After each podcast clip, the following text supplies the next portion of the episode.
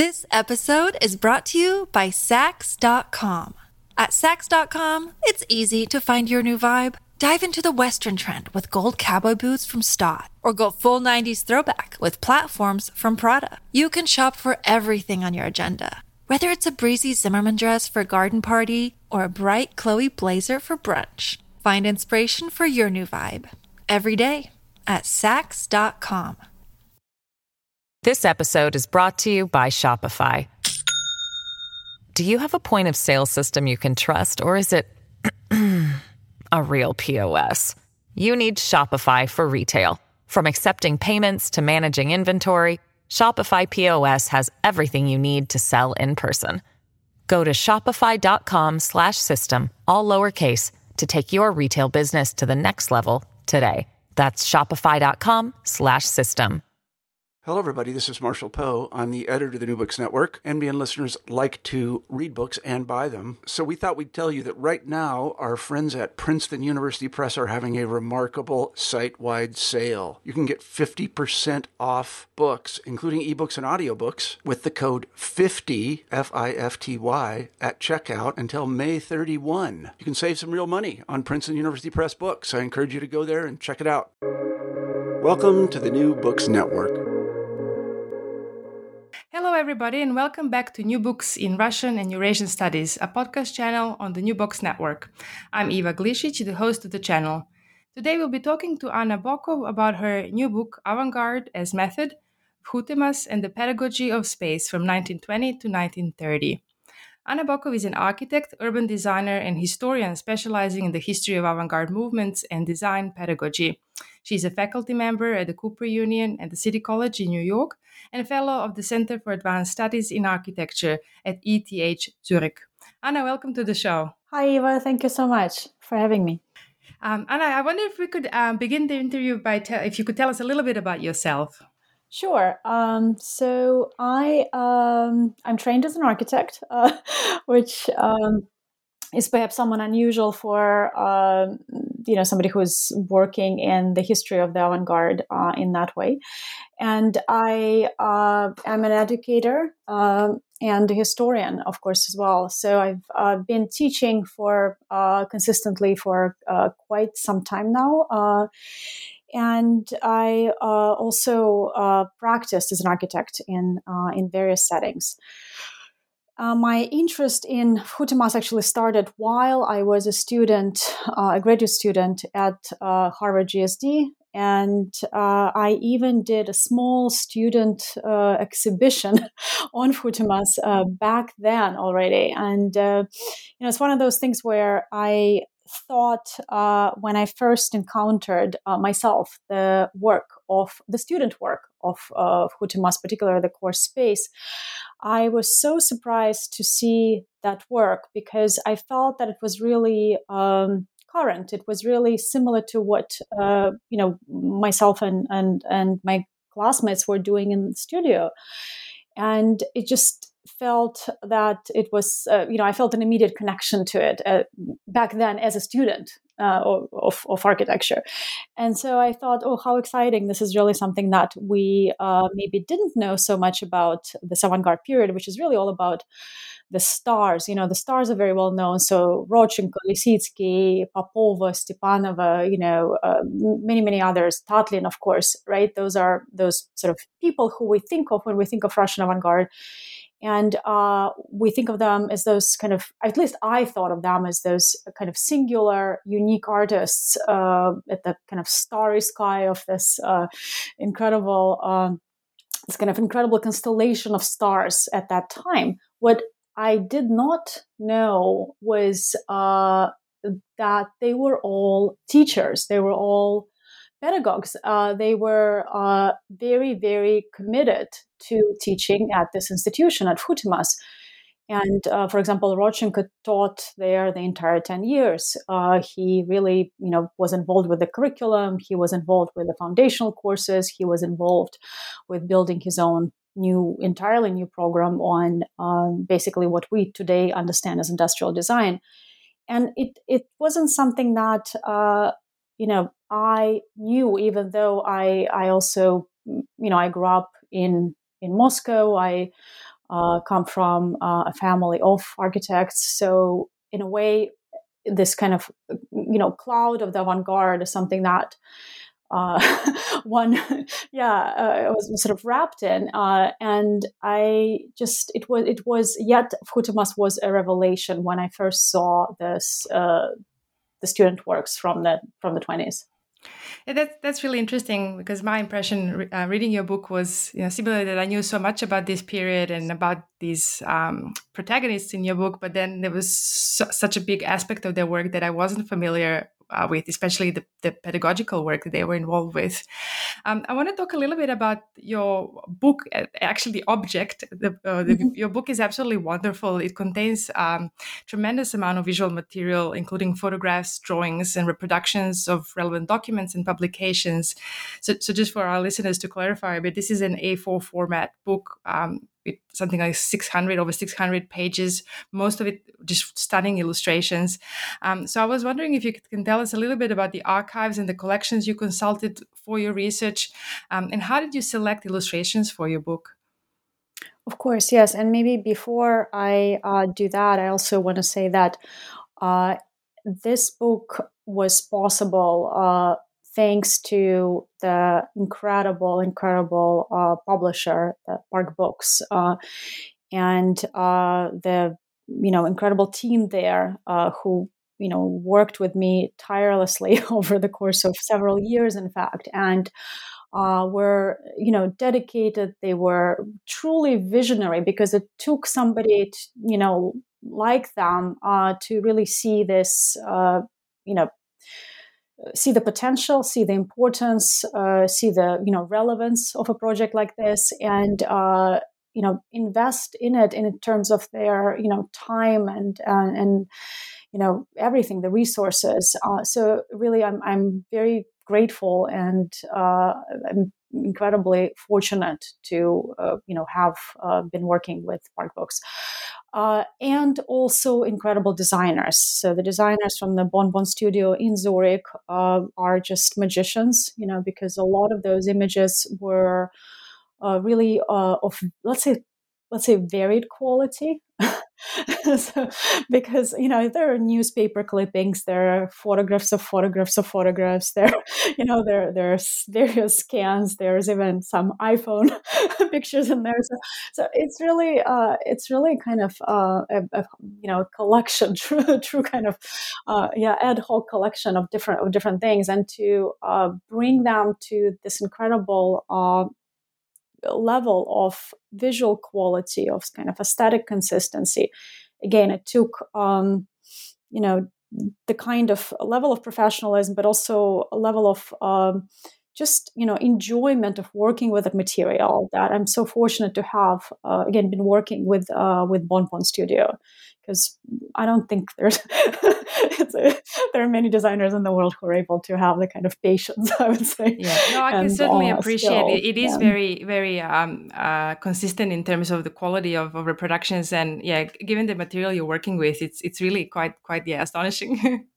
And also bringing it to the kind of common denominator of a kind of typographic quality that is that makes this material resonate with us today. Because I think there are many of those images were published before, and many of them were sort of perhaps you could look at them, but you won't really see them. You would sort of not be able to recognize them for what they are. And I think what we were able to do is really highlight the kind of, let's say, incredible,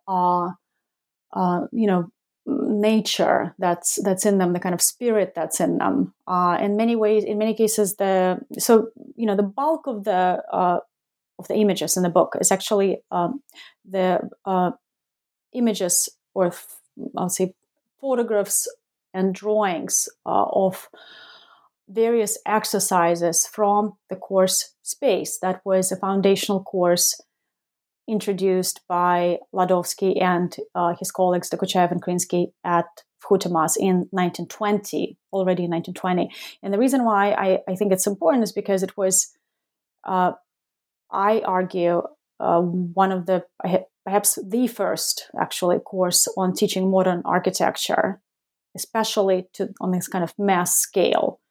Because if we compare it to the contemporary of Vkhutemas, the much more famous Bauhaus, architecture curriculum did not start in earnest until the tenure of Hannes Meyer, right, in around 1927, 28 even. So it's a kind of much later moment in the 20s.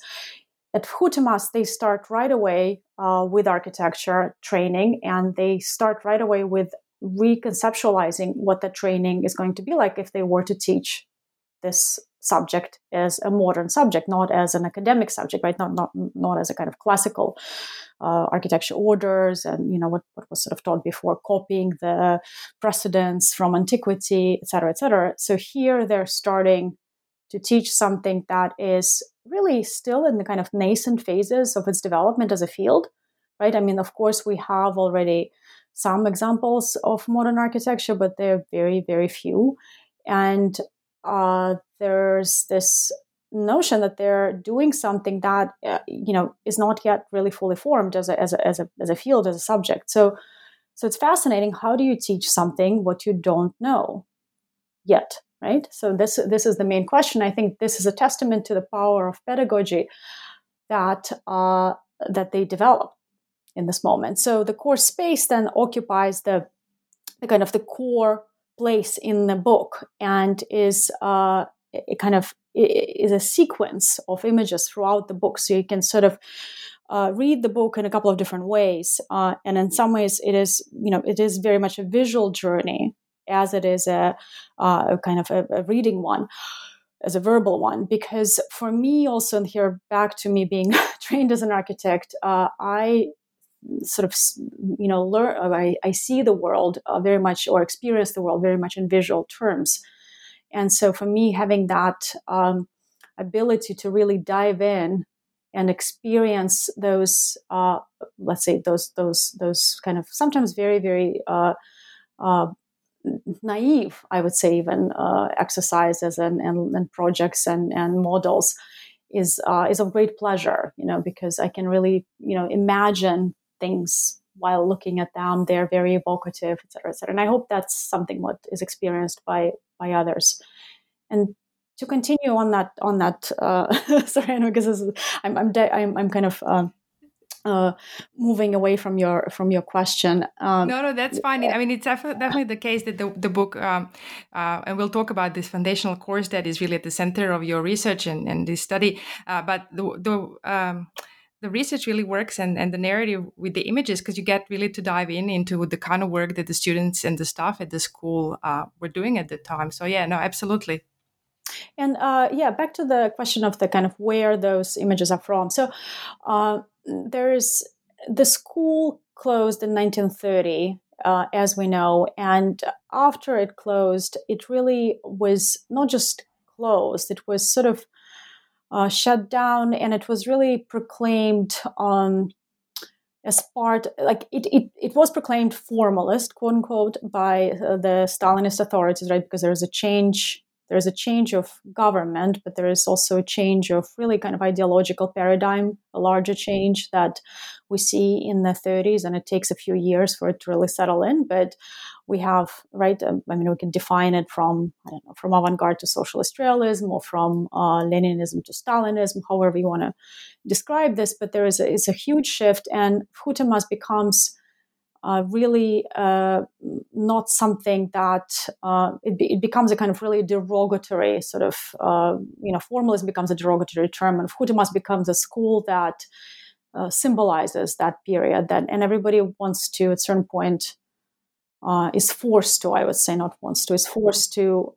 move away from that and kind of forget it. And of course, its archives also become, in a way, victim of this transition. And, you know, my understanding is that they get essentially destroyed one way or the other. You know, some of the archives get destroyed, we know, before the World War II for various reasons, meaning the visual archives, right? So we're talking about the kind of you know, if the school maintained its fund of student works, that many of the student works that were in the school were essentially somehow, you know, lost. And whether they were lost to, you know, a fire and the fact that, you know, apparently there was a lot of fires in the before the war, right before the war, as the city was evacuating in 1941, or there were also other, you know, more kind of deliberate attempts to destroy the archives. One way or the other, basically, much of the or none of the, let's say, none of the models, physical models that were produced in this in the 20s, or almost none of them survived. So the only thing that we have are the photographs, and we have drawings. So essentially, we have the kind of flat files. And those flat files, even you know, the ones that we have today, many of them were essentially kept thanks to various private archives, right? So students and faculty of Vkhutemas kind of held on to their own works, to the works of their classmates, to the works of their students, and then in the beginning in the sort of late 50s, early 60s, or mid 60s, when, of course, Stalinism is over with, there is a slow resurgence in opening up the conversation about Vkhutemas again. And so the young historians at that time, such as Selim Khan Magomedov and I don't know, Larisa Zhadova and others, are slowly beginning to kind of uncover the Vkhutemas and go into those sort of private, you know, to visiting families and survivors of Vkhutemas and collecting the works. And so much of that is thanks to their effort, whatever is left.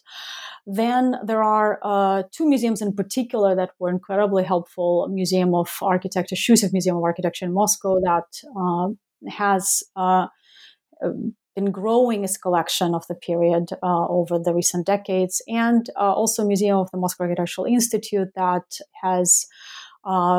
again, been it's one of those kind of very interesting phenomena where it's an archive, but it's also a museum, and they have, you know, kind of collected again over the years the various bits of Vkhutemas works. So, and again, this is a kind of an ongoing project, right? Because it's not something that just stops. And in fact, even recently there was an exhibition on Vkhutemas in Moscow that I co-curated. And there, again, we were struck by the fact that there were people last year coming out and saying, actually, you know, my grandmother, apparently, we just discovered, had something behind the bookshelf. I didn't know what it was, but now that I see this show about Vkhutemas, I realize she was a Vkhutemas student. And here are her works. Are you interested? I mean, it's, you know, and it's a, we're talking about a big school. We're talking about thousands of people involved. So, you know, it's, this archive is a continuous project. We're going to be collecting it and building it and growing it for hopefully, you know, again, decades to come. And it's an exciting thing. And another source, which is, I think, very important and very exciting, is, of course, the kind of period literature and period press. And that was actually something that was kind of a, you know, a surprise to me. And a huge adventure because I realized at a certain point that practically every, I mean, I wouldn't say every single one because it's not true, but every other significant publication on the period, on culture, on art, on architecture, would have something on Vkhutemas, because it wasn't just a school. It was really a center of thought, a center of culture, a center of experimentation, and a place where all of those people were, you know, were you know, teaching, studying, thinking, debating, and it was really, you know, to use this as a very popular term, social condenser. And I kind of modified it, and I use the term educational condenser. It was really an educational condenser. It was a place where where life was really at the time, kind of the cultural pulse of the state, I would say, and maybe even larger. Yeah. Now, so if we could maybe go back to the establishment of the school. So Vkhutemas stands for Higher Art and Technical Studios. As you said, it was established in 1920. I was wondering if you can tell us, a little bit about what led to the establishment of the school. What was its main purpose, and also if you can tell us what was its approach to training in art, architecture, and design education, and what was different in its approach to the traditional training in these disciplines. Of course. So Vkhutemas was established in 1920, but it was actually a project of consolidation of already a reformed school. So the first reform that we see after the revolution in 1917, one of the first reforms, and we're talking nationalization of land, abolition of private property, and other incredibly kind of significant reforms that are happening after 1917. One of the reforms that happens in 1918 is the educational reform, and they actually, among sort of larger education, meaning school, secondary school, etc., they also reform art education specifically. And so what they do is they, the government, the temporary government at that point, they dissolve all the existing quote-unquote czarist structures. And they, so in other words, the Academy of Art is being abolished, and also even the Applied Arts School, which was, in fact, in one of the locations where Vkhutemas subsequently exist. So you have... In a sense, this two institutions, though, the Academy and the Applied Art School, that are being, closed. And in their place, they establish the so-called Free State Art Studios. So they're also known as SVOMAS, or you can also say Free State Art Workshops, because in a way, they were very much about this kind of hands-on workshop as well. And those studios are very interesting because they're actually run and kind of conceived by the students as much as the faculty. So the students, in fact, nominate the faculty at this moment in 1918, and their goal initially is to create a kind of equal distribution of all artistic art movements that exist at the time. So we have, this wonderful document that I include in the book, which talks about the fact that they have, realism and impressionism, but they also have cubism, suprematism, as this new movements that are there, that they're that they want to represent, and they want to create. A studio with Malevich, or a studio with Kandinsky, or a studio with Tatlin, and all of those are being nominated.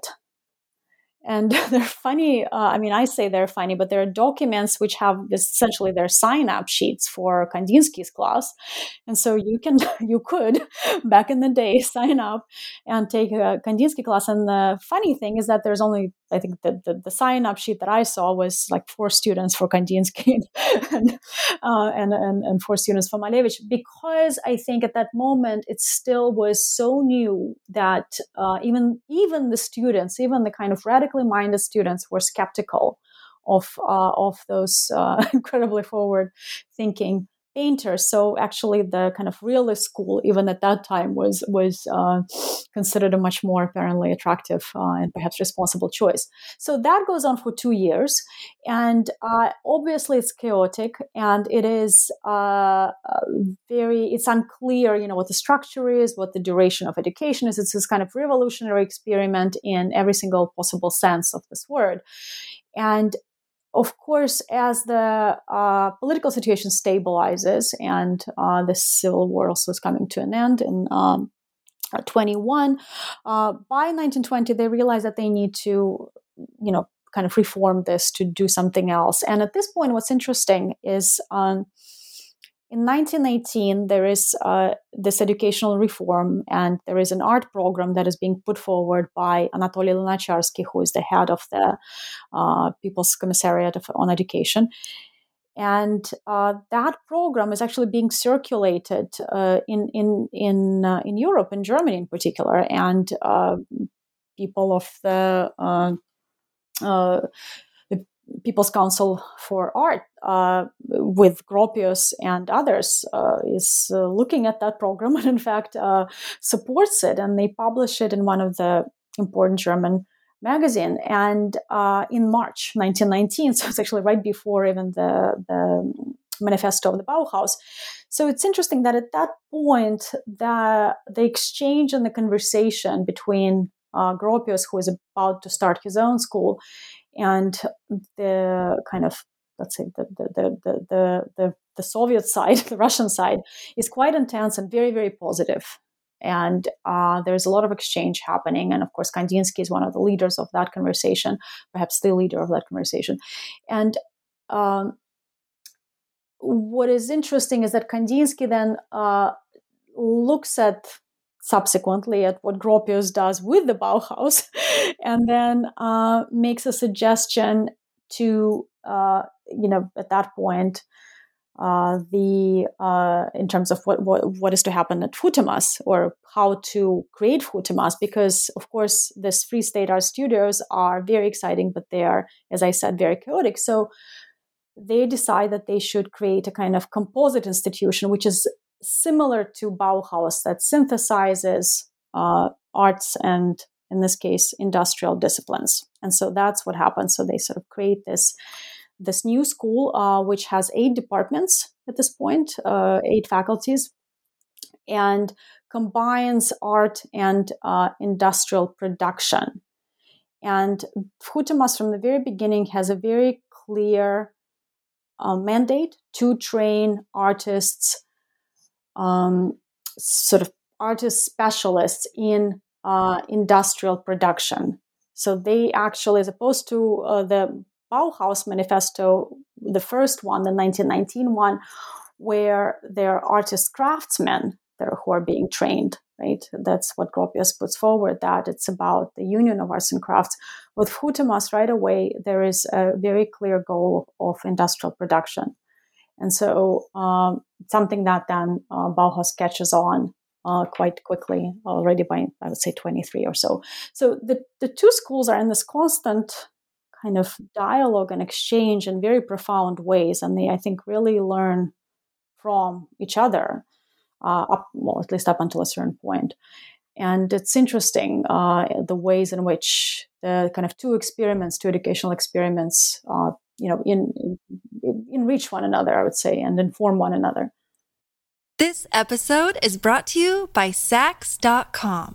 At Saks.com, it's easy to find your new vibe. Dive into the Western trend with gold cowboy boots from Staud, or go full 90s throwback with platforms from Prada. You can shop for everything on your agenda, whether it's a breezy Zimmermann dress for a garden party or a bright Chloe blazer for brunch. Find inspiration for your new vibe every day at Saks.com. This episode is brought to you by Shopify. Do you have a point of sale system you can trust, or is it a real POS? You need Shopify for retail. From accepting payments to managing inventory, Shopify POS has everything you need to sell in person. Go to shopify.com/system, all lowercase, to take your retail business to the next level today. That's shopify.com/system. Yeah, that's absolutely fascinating, especially against the background of very turbulent political and social events that are taking place in both countries at the time. They maintain this conversation throughout quite an intense period of historically speaking. Yes. And it is a very difficult time, I would say, economically, for sure, for both countries. And in fact, that's, I think, something that brings them together at that moment, right? As both are outcast from this, after the, as a kind of, as a as losers, I would say, of the World War I. And so that's something that we know politically. There's some affinity at that point in the 20s. And then of course it all changes. Yeah, of course. Now, I was wondering if you could tell us maybe a little bit about the people who headed the school. So in this decade, the school changes leadership, and it was first headed by Efim Ravdel, then Vladimir Favorsky, and finally Pavel Novitsky. I was wondering if these changes in leadership reflected in the work of the school. Yes, for sure. And this is an excellent question because the school has this, I would say, we could say that it has three distinct periods. Ravdel was a dean until 1923. Favorsky steps in and has, his tenure lasts until 2026. And then Novitsky is the kind of last dean until the closure of the school. Ravdel is a revolutionary artist, very progressive, very radical, very young, and very supportive of everything this kind of left art, right, in this most radical sense. And he really believes in revolutionizing the not just education, but in particular, he starts with a core curriculum because he thinks this is where that is the foundation. And so in order to change the school, you have to change the foundation. So he and he's very supportive of all the avant-garde artists. So the whole, again, this is where that star-studded faculty comes in with, Rodchenko and initially, Tatlin and others, although Tatlin very quickly disappears and then reappears in 1927. And initially Kandinsky even, but then Kandinsky, as we know, leaves upon, and eventually upon Gropius, his invitation comes to Bauhaus. So that's the most, I would say, radical moment and very exciting in terms of the changes. But, I guess you cannot have this tumultuous time all the time. So, and there is a significant, we're talking about a large institution here, right? We're talking about an institution which is about, anywhere between 1,000 to 2,000 students and corresponding number of faculty, probably, anywhere around 200 or more. And they're not all avant-garde, because this is, of course, right? So many of them are very conservative. And so there is a huge opposition to this, reform. And Favorsky is an artist and graphic artist, but he's also, he's very well educated. He actually spent quite a bit of time, not quite a bit. He spent a couple of years in Germany, but he is somebody who is much more moderate in a sense. He's both, enthusiastic about the avant-garde on a certain level, but he's also not about to throw all the traditional baggage out either. So his years are thought of in that sense as the most balanced. They're kind of golden years of Vkhutemas. Although, so he's able to kind of create some common ground between the conservative and the kind of more progressive faculty. And then finally, the last dean is actually not an artist. He is he's a sociologist and a critic. So he's not involved with any artistic side. He's not interested. He's not partial in that way. And what he does is he looks at it from a point of view, I would say, of kind of from a larger, maybe more distant perspective. And he thinks, okay, well, we're obviously not doing so well in terms of, at that point, they weren't doing so well in terms of industrial production, actually, because those faculties were actually quite small. And the arts, let's say the painting and sculpture and graphic design faculty was somewhat during Favorsky's period, reverted back, I would say, to the kind of more conservative model. And so he seemed to think that architecture was the most important and the kind of future faculty that he wanted to concentrate on. And he did. And he really felt that the architecture faculty was the place where most progressive thinking was happening, right? And so he supported, and in particular, he supported the constructivists and OSA, and he, I think, was in that way was actually quite a good, and very progressive, we can say, influence and presence. But unfortunately, even he could not, I'd say, maintain and keep that fort and from destruction. And by 1930 already, the school is gone.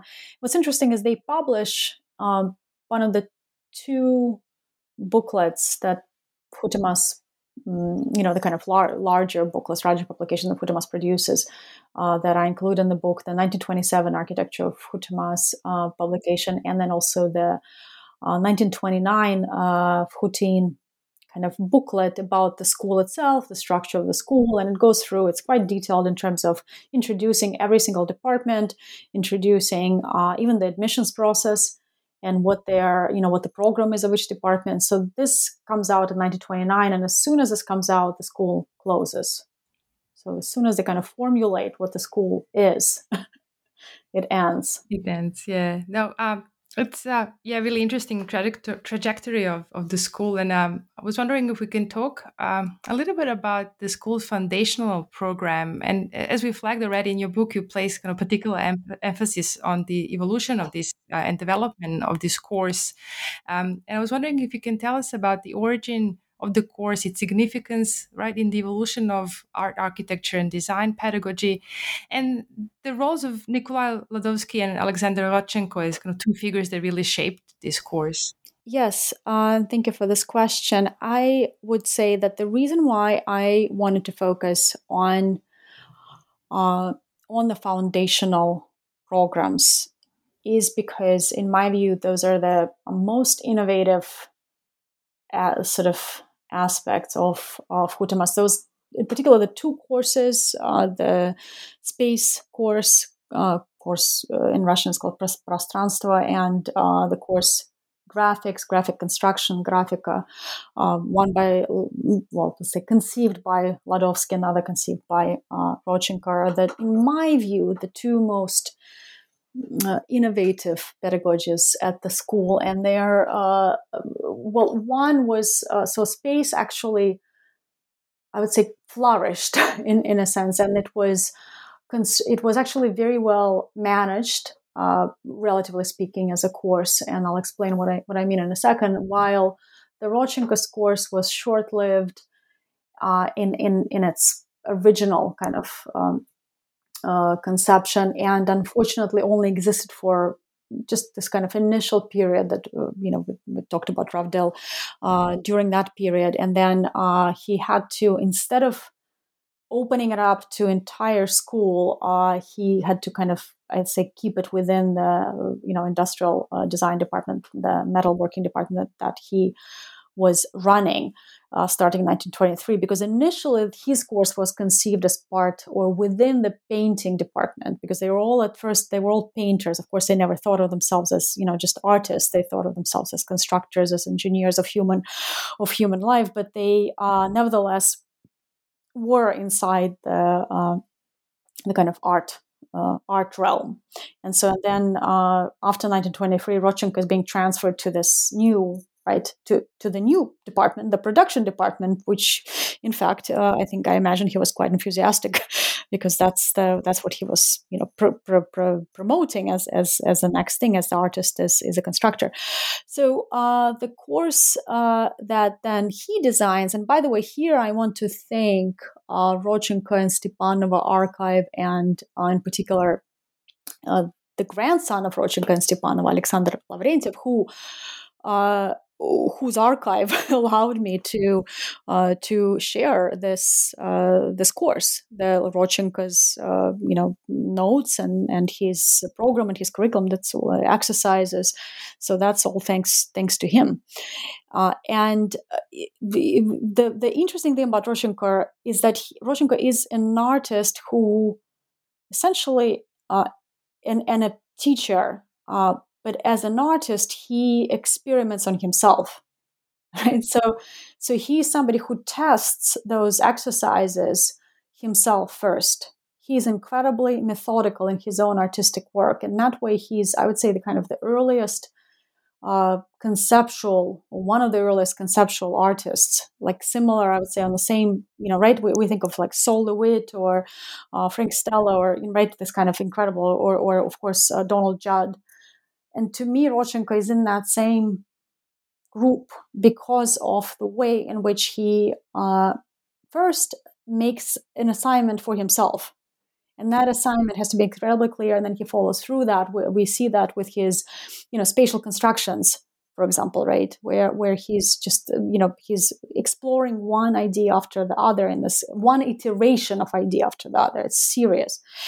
And I would say that his teaching, in that sense, is critical to his artistic work, because he has to, in order to teach, you have to first formulate the task. You have to formulate the question, and he is doing that through this process of through constructing this course. And then subsequent other assignments and exercises for his students. And I think that moment, or that sort of that process, is something that perhaps is maybe the best kept secret, I would say, of the avant-garde, right? Because this is the one thing that maybe we didn't know about them, right? Going back to this idea of the avant-garde and how well it is described by so many scholars over the last, I would say, again, since the 60s. And there's been wonderful, wonderful books ever since Camilla Gray. And, I'm not going to go through the very long list of very distinguished scholars. All I would say is that particular aspect of them teaching was, I think, incredibly important. And also for Malevich, right? Because he's also a teacher, of course, at a novice.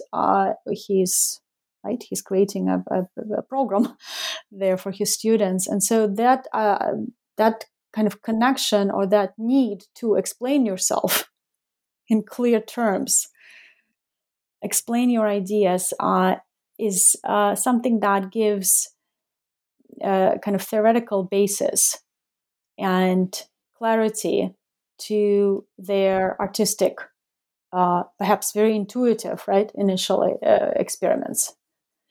And so Rodchenko is I think, particularly dedicated to this, and you could see this in his notes. You could see that in his in his exercises and assignments. And when one does them, you can do those assignments. And this is one of the things that I'm doing in this book. Is it's also a textbook. You could actually practice yourself. There's a kind of section in the book where those exercises are explained, and you can follow them. They work. I mean, you really. I've tested them over the years on various groups of students and adults and whoever was interested, and they work, and they really make you see, if you're a total outsider, they make you understand ideas about, dynamic space, about composition, about construction. You really can learn this, and it's actually really worthwhile. It's like, I would say, a couple of hours, and you start seeing that entire period. If you've never done that, I would really recommend just taking and doing his any one of his exercises. So that's that. No, Ladovsky is more complicated. Yeah, go ahead. Right. No. You. I would just want to quickly note. I do agree with you that the pedagogical aspect of avant-garde is a little bit of an unknown, and absolutely fascinating to learn the extent to which they invested in training and thinking about, as you said, how do you teach something that has no precedent. So that's an absolutely kind of fascinating part, and really valuable that you included those exercises that people can sort of look at and what that actually means in practice. And I'm keen to hear about Ladovsky, and just wondering if you can maybe make a note about the student body. Who are the students that they're teaching? Yes, of course. So the student body is, well, first of all, it's quite large. So if we're talking about Bauhaus, it's about 10 to even 20 times difference. And the students are, well, first of all, the students are mixed. They're men and women. And this is one of the kind of, again, first initial moments where women are allowed to enter the higher education institution. Of course, women are, educated at this point as well, but they're not necessarily given diplomas of higher education, as I've learned, and because they're allowed to, of course, they're working, they're in the workforce, and they are trained, and they take what's so-called courses. They're special women's courses. And up until the World War I, they're meaning if you want to become an architect, specifically, right? Or some, a draftsperson, right? There's draftsmen. There's if you want to become a draftswoman.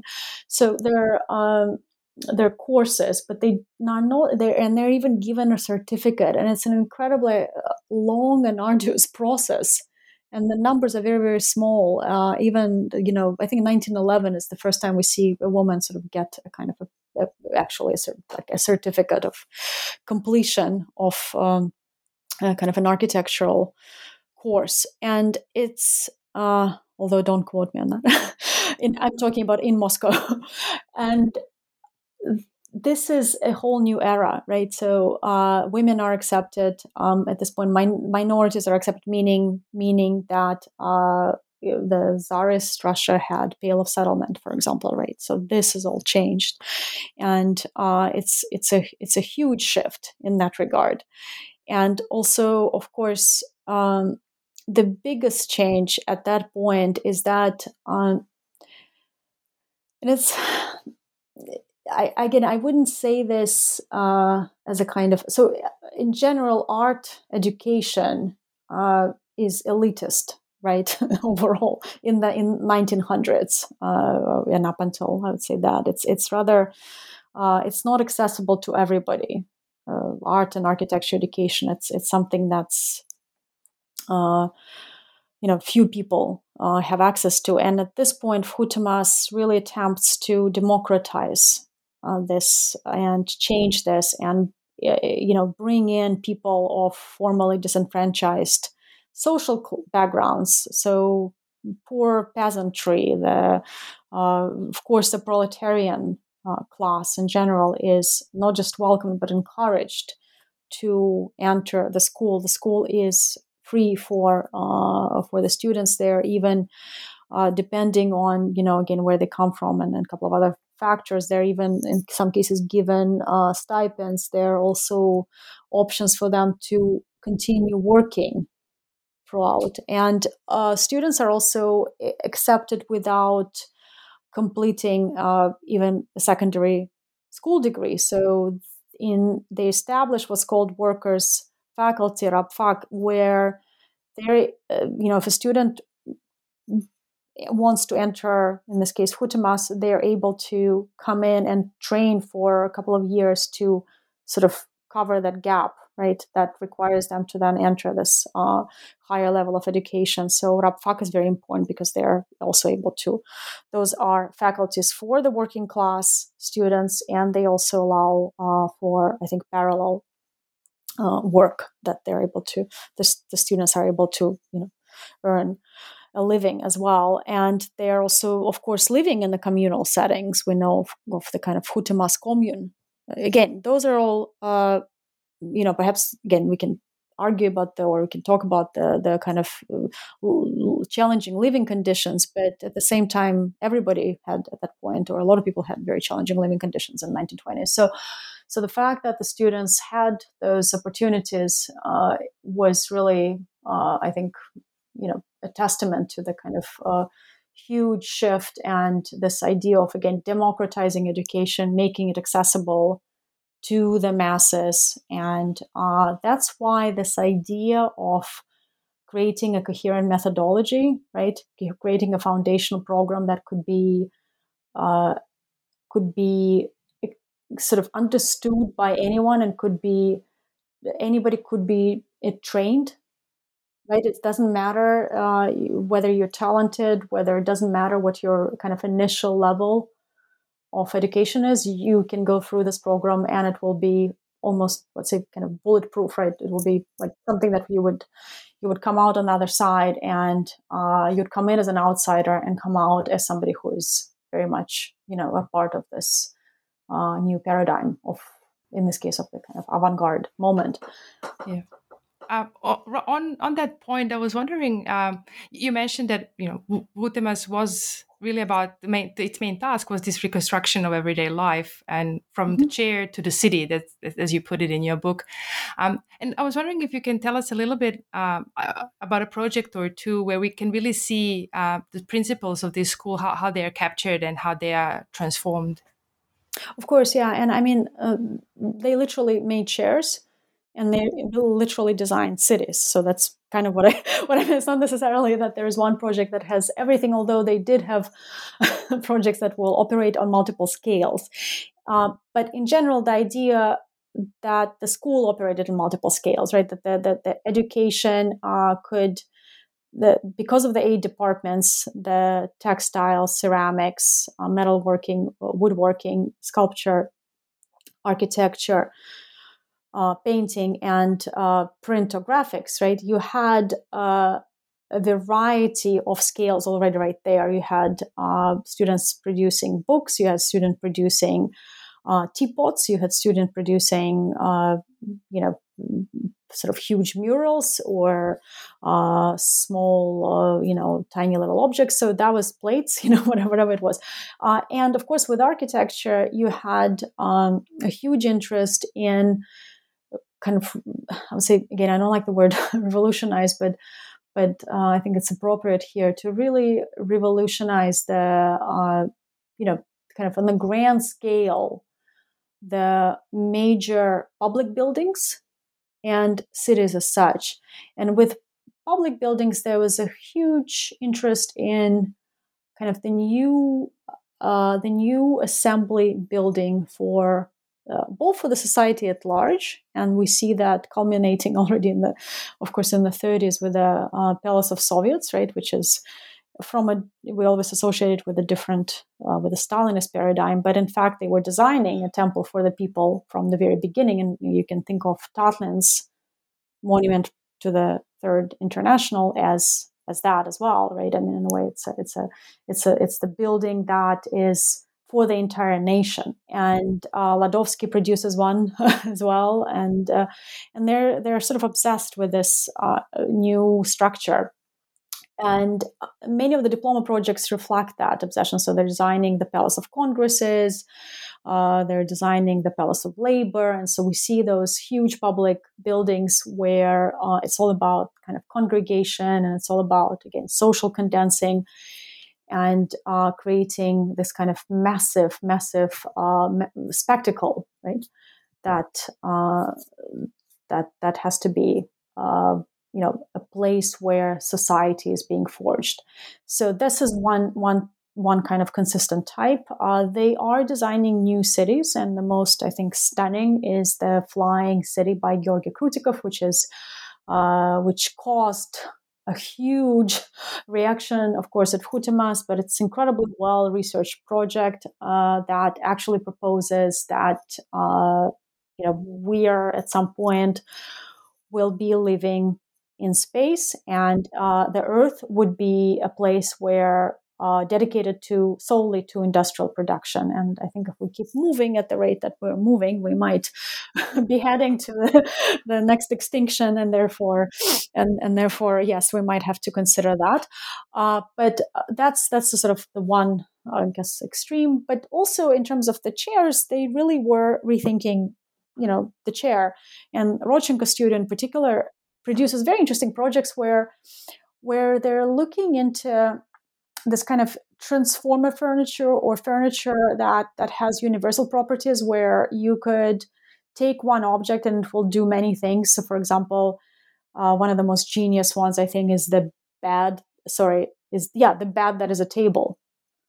So you have this bed that actually folds into itself and becomes a tabletop. Mm. And you mentioned that this is kind of a period of shortages, and in your book, and the production of these kind of objects for multiple types of uses is really at the forefront of their work. And you say in your book that they're trying to understand, how this place where people eat, sleep, and work, how do you elevate that from something into something modern rather than indigent? And it really struck me, most of us have experienced some form of a lockdown in the past 2 years, and we had to eat, sleep, and work at the same thing, same space. And some of these projects really resonate in a very different way today with us, I think. Exactly. Yeah, I think our life, and this is why I think this whole project is interesting, is because we're undergoing, again, I mean, I wouldn't map it directly, but we're undergoing today, obviously, a huge shift in our daily lives. And therefore, like you said, I mean, design is one way to address that change, right? How do we live? How do we sleep? How do we eat? Can we? What if we only have room for one table? Can that table be converted into a dining table, into a drafting table, into a crafts station, and also serve as a couch? Can you do that? And so Rodchenko students did that. There is a table that does all of those things. And it's incredible, right? It actually it operates as this kind of transformer. So so that's a cool project. Yeah, no, absolutely. And as I said, it resonates in very new ways with us today. I was wondering if you we can talk a little bit about the broader impact that Vkhutemas had. It did last only for a decade, but in your book, you note just that the impact that it had, not just within the Soviet Union, but more broadly internationally. Can you tell us a little bit about that? Of course, I would say that it was at the time of its existence, and perhaps even we can take a specific moment like the 1925 exhibition in Paris, the Art Deco, right, famous exhibition where Le Corbusier, of course, shows his Pavilion Esprit Nouveau, and Melnikov shows his famous kind of pavilion with a crisscross roof, and Vkhutemas students' projects are exhibited, and they win all sorts of prizes. And actually, they really put the school on the map. There's a lot of buzz that happened. There's a lot of things that are being brought in from the Soviet Union and exhibited at the Grand Palais in Paris. And of course, so Melnikov is the Vkhutemas professor. Rodchenko, who has his shows his club, workers' club interior, is a Vkhutemas professor. So it's really that moment where I think the school is gaining the international reputation, right, because of its faculty and because of its students. So that's a specific moment. And also it is, the works are quite widely published. Again, it's not always clear that it's student work, but they do get recognition. The faculty gets a lot of recognition for different aspects. So there's also a lot of exchange at kind of the early 20s and mid 20s with, as I said, with the Bauhaus. So there's correspondence and there's some reciprocal visits.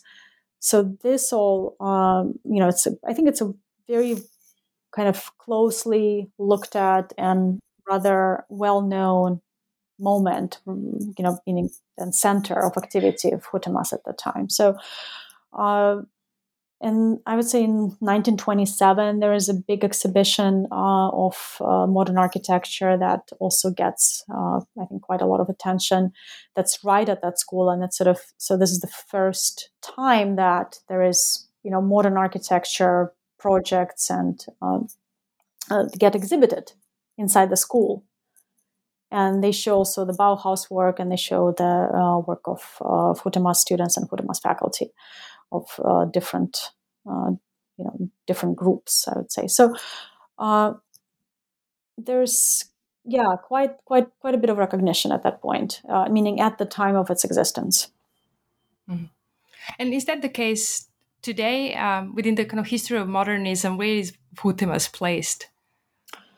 I would say it's beginning, hopefully, and my hope is that it's being resituated within the history of modern architecture and design. And it's a slow process because it is, it was, I would say, written out from history by the state in the 30s, but it was also not the school was not necessarily, that the details about the school were after its shutdown. There was no interest in promoting it. It was also, as I said, because of this, it was so big that it wasn't the kind of boutique school like Bauhaus in a sense that, and I don't mean it in a derogatory sense, I mean it in the sense that there was a coherence of message, at least under Gropius, even though, yes, of course, there were other camps, there were, Eton and then Moholy-Nagy, and there's, of course, Bauhaus itself was quite, we know very well today that it was full of also, dynamic, let's say, disagreements. But Vkhutemas on a much larger scale was so large that it was very difficult to kind of, to wrap it into one kind of clear package, that it wasn't, they were incredible radical teachers there like Ladovsky and Rodchenko, but they were also wonderful, incredible, but very traditionalist teachers there as well. So, and they, the work that comes out of the school is very, very diverse. And I personally think that it's very interesting that you have this variety, that you have the different viewpoints. And I think that actually makes the school fascinating because there's still a strong academic, camp within the school that remains throughout, even in architecture and of course in painting and in sculpture. And so it's a difficult phenomena to describe because you cannot just say all of it was avant-garde. It wasn't. Actually, a small part of it was, but this whole school was not. Yes, it's a little bit hard to characterize it, I guess, and put it in one simple kind of category in that sense. Exactly. Yeah. Now, I have to admit, one of the biggest discoveries that I found in your book was the story of Lyudmila Mayakovskaya, the older sister of famous poet Vladimir Mayakovsky, and her connection to the school, to Vkhutemas. I don't think this is a widely known story, and I was wondering if you can tell us a little bit about her role in Vkhutemas. And you already mentioned a little bit about position of women, but if you can maybe tell us a bit more about women in this school, both as teachers and students. Of course, yeah. No, she also was, I would say, I admit she was a discovery for me as well, because I knew of her, and of course, we all know Mayakovsky. By the way, he was also a Vkhutemas student at some point. Well, actually, he was a student at the precursor of Vkhutemas, and he was trained as an artist. So, and he was actually quite involved with various teachers at Vkhutemas, working with, of course, Rodchenko and others. And he, and I think often, from what I understand, doing poetry readings there. And his sister is amazing because she was one of the first women to hold executive positions at the two major textiles factories in Moscow. And she actually not only knew the, let's say, the craft and the technology of the textile production, but was incredibly, again, experimental. She invented this so-called kind of aerography technique where I would say, I mean, when you look at the work that she did in kind of, well, basically material, creating patterns, various patterns for fabrics. It is stunning because it's really about the process and the kind of logic of the process. Again, this is going back to this idea that there, as teachers, they're incredibly consistent in terms of their kind of algorithm almost, right, of operations. And how does one, right, once you have a certain way of doing something, the technique and the method, then you are able, regardless of your taste, of your anything, you know, you can produce something very, very, you know, interesting, right? And so she makes those fascinating patterns where there's really, and this is what, you know, I think maybe what caught your eye as it did mine, is this series of fabrics that have both kind of very structured and very, I would say, right, it's all about the kind of the chance, right? It's organic, very structured and very organic pattern at the same time.